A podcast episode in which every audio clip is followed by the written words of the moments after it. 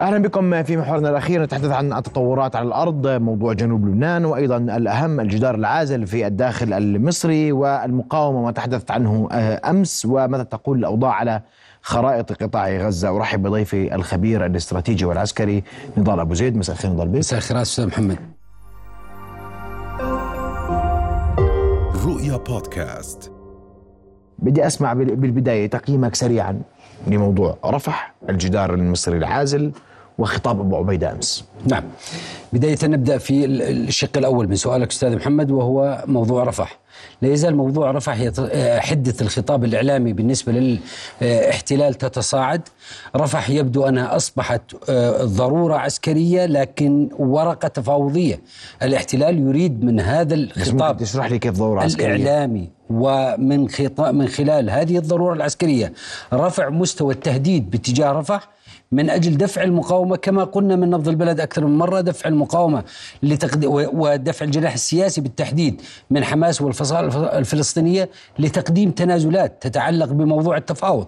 اليوم تصريحات بنيامين نتنياهو على هامش مؤتمر ميونخ كانت مهمة جدا حين قال أن الموضوع المقاومة أو موضوع التفاوض يبدو أنه يريد أن يدفعنا باتجاه الهزيمة وبالتالي هو بدأ يرسل إشارات إلى أن آه، حماس يجب أن تقدم جزء من التنازلات وتخفض من سقف مطالبها حتى يذهب باتجاه التفاوض أو يكون باتجاه التفاوض وبالتالي عندما نتحدث عن مليون ونصف إلى مليون و700 ألف وحسب إحصائيات الأمم المتحدة من النازحين موجودين في رفح إذا رفح خزان النازحين بالنسبة لقطاع غزة. وبالتالي عندما يلوح الاحتلال بورقة رفح هو يريد بذلك. الضغط على الحاضنة الشعبية وتكلمنا بذلك أكثر من مرة حتى تؤثر هذه الحاضنة الشعبية على المفاوضين من الجانب الغزي وبالتالي تضغط باتجاه الذهاب باتجاه مسار سياسي. بك بتقول أو ذكرت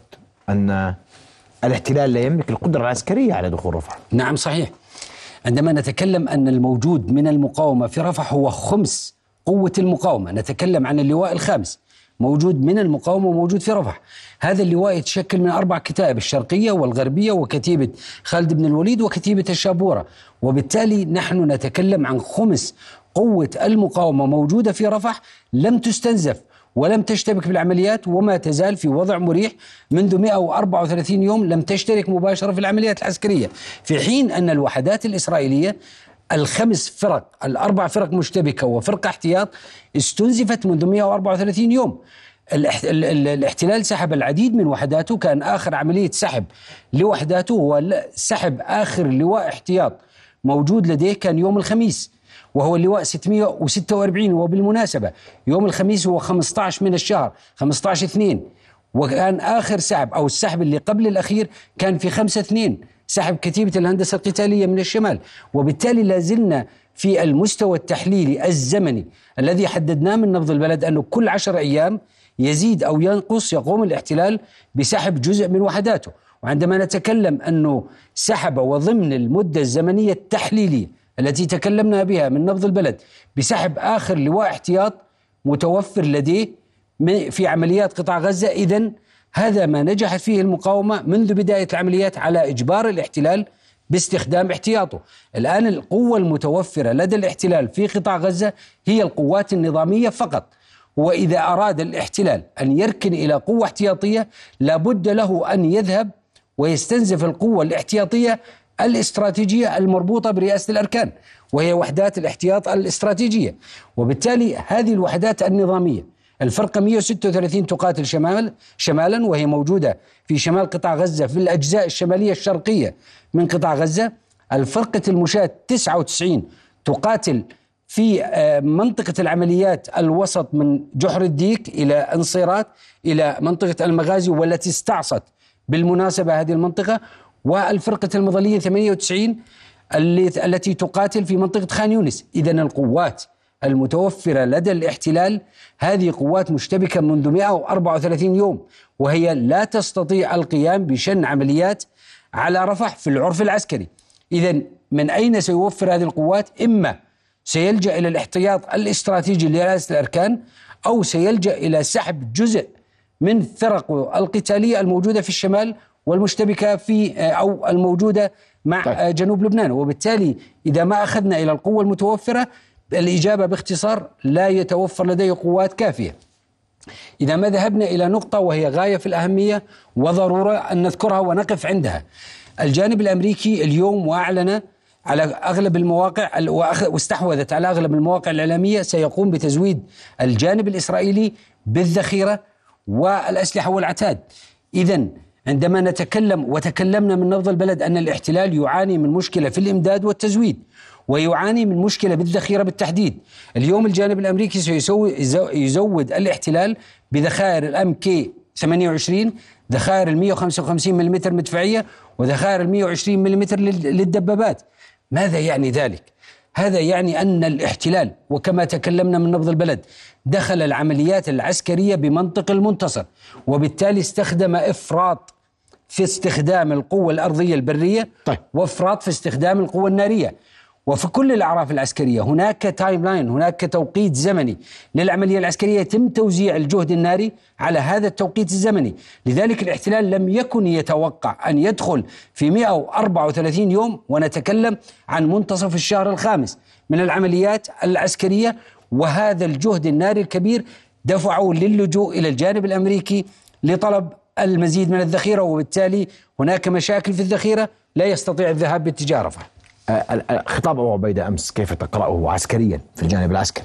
نعم خطاب أبو عبيدة وتكلمنا من نبض البلد أن هناك حتى نكون موضوعيين كان هناك خلال تقريبا فترة أربعة إلى خمس أيام هناك خلل إعلامي في أو في البعد الإعلامي في جانب المقاومة وكانت قد تكون لأسباب وقلنا من نبض البلد قد تكون إما لأسباب المقاومة تحتفظ فيها لا تريد نشر المزيد من البيانات أو أن هناك قد تكون تعرضت إلى ضربات لكن ما صدر على لسان أبو عبيدة في خطابه الذي صدر يوم أمس كان واضحا جدا وتكلم صراحة بين آه، هلالين قال أننا لا نقوم ببث كل العمليات العسكرية لأسباب تتعلق بالعمليات ويبدو بالتالي أن المقاومة لأسباب أمنية. اسباب أمنية وبالتالي يبدو أن المقاومة أعادت تنظيم نفسها في البعد الإعلامي وهذا يقودنا إلى شيء آخر. أتوقع وكما قلت من حلقتين من نبض البلد أن المقاومة ستجسد خطاب أبو عبيدة الذي ظهر يوم أمس في بعض المقاطع التي قد تبث خلال الأيام القليلة القادمة تتعلق بالاسرى حتى تعزز ما تكلم به أبو عبيدة يوم أمس وتضغط أكثر على الشارع الإسرائيلي في ملف الاسرى والذي تلوح فيه المقاومة كما الاحتلال يلوح. بورقة رفح للحاضنة الشعبية المقاومة تلوح بورقة الأسرة لتأليب الحاضنة الشعبية على حكومة هناك من قال أن عبيدة أبو عبيدة لم يصرح بوضوح ولم يتحدث بوضوح على موضوع الأسيرين اللي تم الإفراج عنهم لكنه ألمح أن الاحتلال يغالي ويبالغ فيما يفعل على أرض غزة.